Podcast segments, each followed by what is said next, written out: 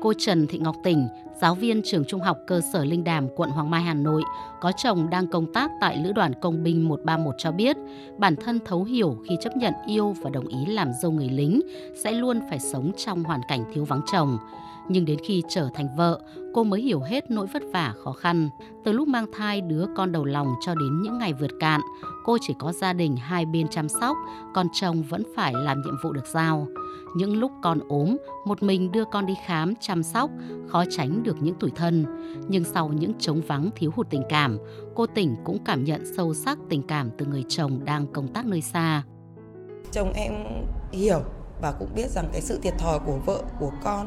nên là khi có thời gian được nghỉ phép, được về với vợ hoặc là có thời gian để trò chuyện với vợ thì cũng an ủi, động viên hoặc là cũng tâm sự, trải lòng với vợ, với con hoặc là với các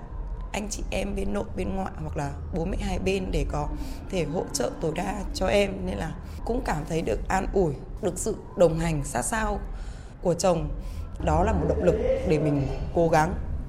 cũng có chồng đang công tác ngoài khơi xa, cô giáo Nguyễn Thị Huyên, giáo viên trường trung học cơ sở La Phù, huyện Hoài Đức, Hà Nội chia sẻ, Tết đến xuân về, nhà nhà được tụ họp quây quần bên nhau, thì việc vắng trụ cột trong gia đình khiến cô không khỏi tủi thân. Nhưng đã làm vợ người lính, cô Huyên chấp nhận sự hy sinh vất vả đó.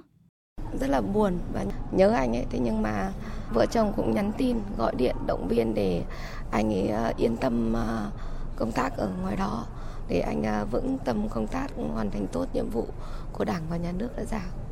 Mặc dù là ở nhà thì à, công việc hai bên nội ngoại phải nó chu toàn tất cả. Thế nhưng mà vẫn à, rất vinh dự và tự hào là có chồng đang công tác ở ngoài đảo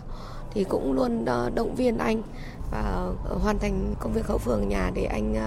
vững tâm công tác.